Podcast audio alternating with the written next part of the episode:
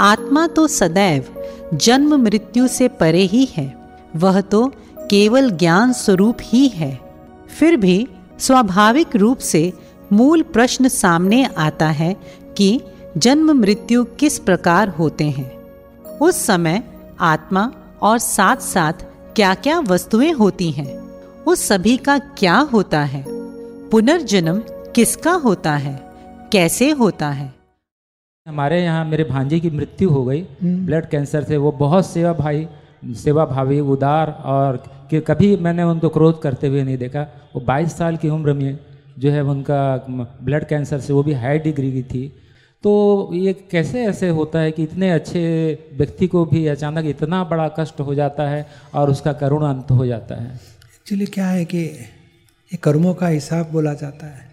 आयुष कर्म पूरा हो गया तो भगवान महावीर भी रोक नहीं सकते कृष्ण भगवान को भी रोक नहीं सका जाता। हिसाब पूरा हुआ तो चल बसते हैं। तो ये इतना ही बाईस साल का हिसाब हमारे साथ उसका था। अभी जो बताया व्यवहार का हिसाब मीठे लड्डू भेजे होंगे तो मीठा आया है। हमने मीठे भेजे थे मिठाई मगर बाईस साल तक था हिसाब हिसाब पूरा करके चला गया। देह चले जाता है आत्मा तो दूसरा देह प्राप्त करके इसी संसार में वापस आएगा। भगवान उनकी सदगति ही हुई होगी। हाँ ज़रूर ऊँची गति में जाएँगे क्योंकि सारी ज़िंदगी सुख शांति में समता में गया है तो ऊँची गति में जाएगा। जी जी।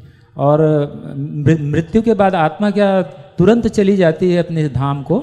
हाँ एक्चुअली लास्ट श्वास जब चालू रहते हैं अंतिम श्वास तो आत्मा देह से छुटा होके एक पोल इधर रहता है इलोंगेशन होता है।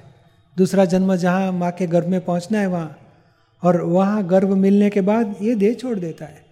एट ए टाइम यानी इलास्टिक जैसा लंबा होके दूसरा गर्भ में स्थान पाके छोड़ देता है।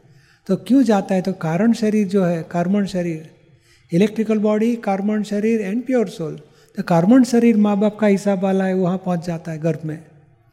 और बाद में ये देह, स्थूल देह छूट जाता है। कॉजल देह electrical body and pure soul और दूसरे गर्भ में पहुँच के कॉजल बॉडी का इफ़ेक्टिव बॉडी में रूपांतर होकर गर्भधारण हो जाता है।